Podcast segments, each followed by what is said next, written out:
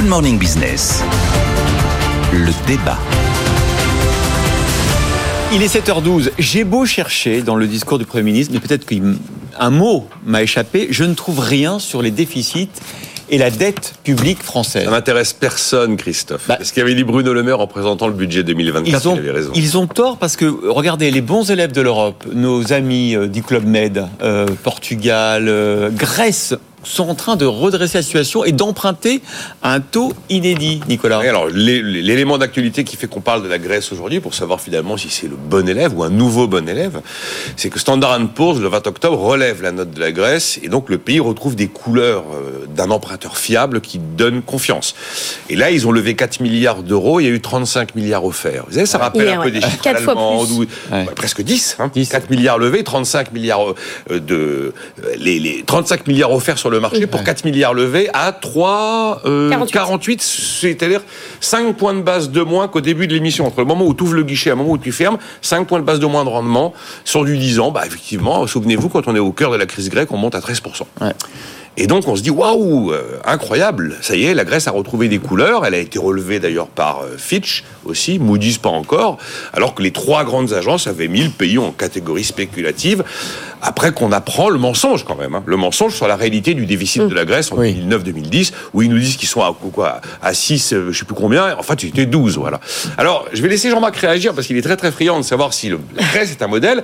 Après, moi, je peux vous donner, si vous voulez, dans le détail. il y a eu un peu d'austérité quand même pour en arriver là. Dans le détail. Je sais pas si on est prêt à ça. Parce que effectivement, ils ont baissé leur déficit, ils ont baissé leur ratio de dette sur PIB de manière hyper efficace. C'est vrai que je vous dise comment ils ont fait. Je vous dis dans le détail comment ils ont fait. Alors attendez, mais je vais laisser Jean-Marc. Jean-Marc, euh, d'abord, c'est un modèle la Grèce ou pas? Un modèle est peut-être un mot excessif, mais c'est un exemple, une référence, et ça montre qu'on peut y arriver. Que ah un discours comme quoi euh, on est condamné à subir des déficits, euh, un discours, c'est-à-dire que le, le, le taux d'intérêt est inférieur désormais en Grèce à celui des États-Unis.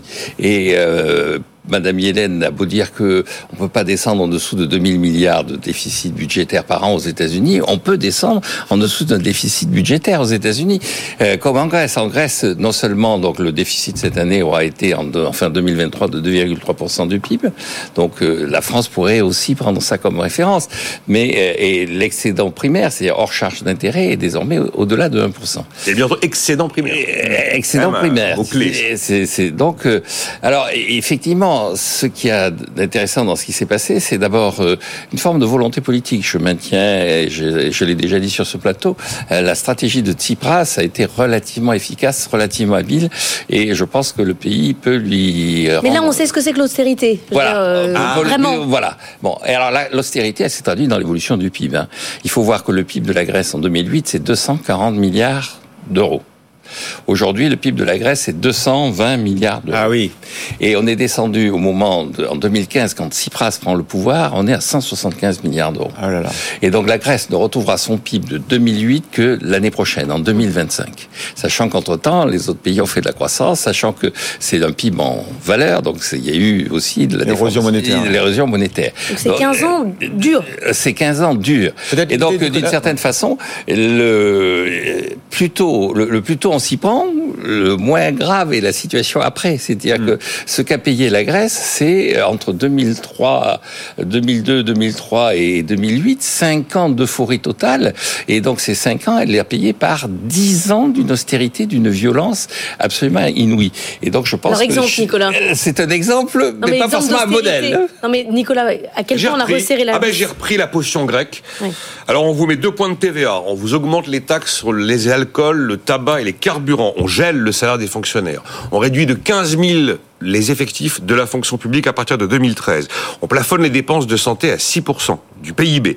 On recule l'âge de départ à la retraite. On baisse les pensions de retraite. On lance une grande chasse contre la fraude fiscale. Il y avait un gros gros problème de collecte de l'impôt. C'était quand même le pays euh, de l'économie grise. Et c'est, vous savez, quand Premier argument pour qu'un emprunt, pour qu'un créancier vienne vous poter de l'argent, c'est est-ce que vous savez lever l'impôt? Alors ça, nous, on est super bons là-dessus.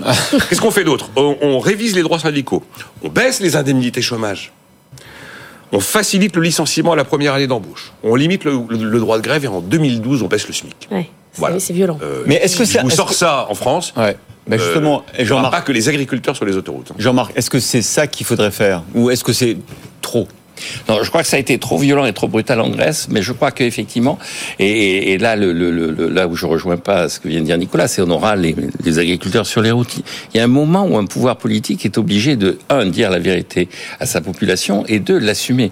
Là où je défends Tsipras, je pense que Tsipras a eu le courage, face à une population qui lui avait dit, mais on ne veut pas cette austérité, hmm. puisqu'il a fait un référendum, un référendum dans lequel la population a refusé les conditions imposées par l'Union européenne. C'est rare qu'elle soit d'accord. Oui, c'est rare. Oui, non, mais il est allé lui expliquer à la population, à la fois pendant la campagne, il a dit je vous comprends, et ensuite il a mis sur la table les éléments qui étaient pour ou contre la sortie de la zone euro, pour ou contre la politique d'austérité, ah pour ou contre. C'est si vous voulez rester là, voilà, ce qui va Voilà ce qui va vous arriver. Et donc, je pense qu'il y a un problème à un moment donné de courage politique. Je pense que la France n'est pas dans la situation où était la Grèce à l'époque en 2000 2010, 2009, 2010, et encore moins en 2015. Il était véritablement, il y a eu là une période assez assez peu efficace dans le redressement des comptes. Mais je pense que, en revanche, le courage que l'on fait, dont a fait preuve cette équipe gouvernementale, malgré son origine, n'allait pas au départ, qui était une origine de refus systématique de tout effort.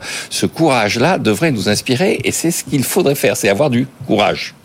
Et donc, euh, augmenter de deux points la TVA, franchement, euh, ça ne demande pas un courage. S'il y avait, ils ont eu aussi le courage de ne pas quitter la zone euro, parce qu'ils n'en seraient pas là s'ils avaient mais ils ont fait la liste, c'était pire. Oui, mais là, oui, il faut quand même rappeler que Tsipras veut quitter la zone euro. Il faut rappeler qu'il y a plein de partis eurosceptiques euh, qui veulent quitter la zone euro, qui ne veulent plus, en fait, quitter la zone euro. Parce que, quand même, l'extraordinaire. Pourquoi on dit, là, c'est le retour de la Grèce dans le club des, des emprunteurs qui aspirent confiance?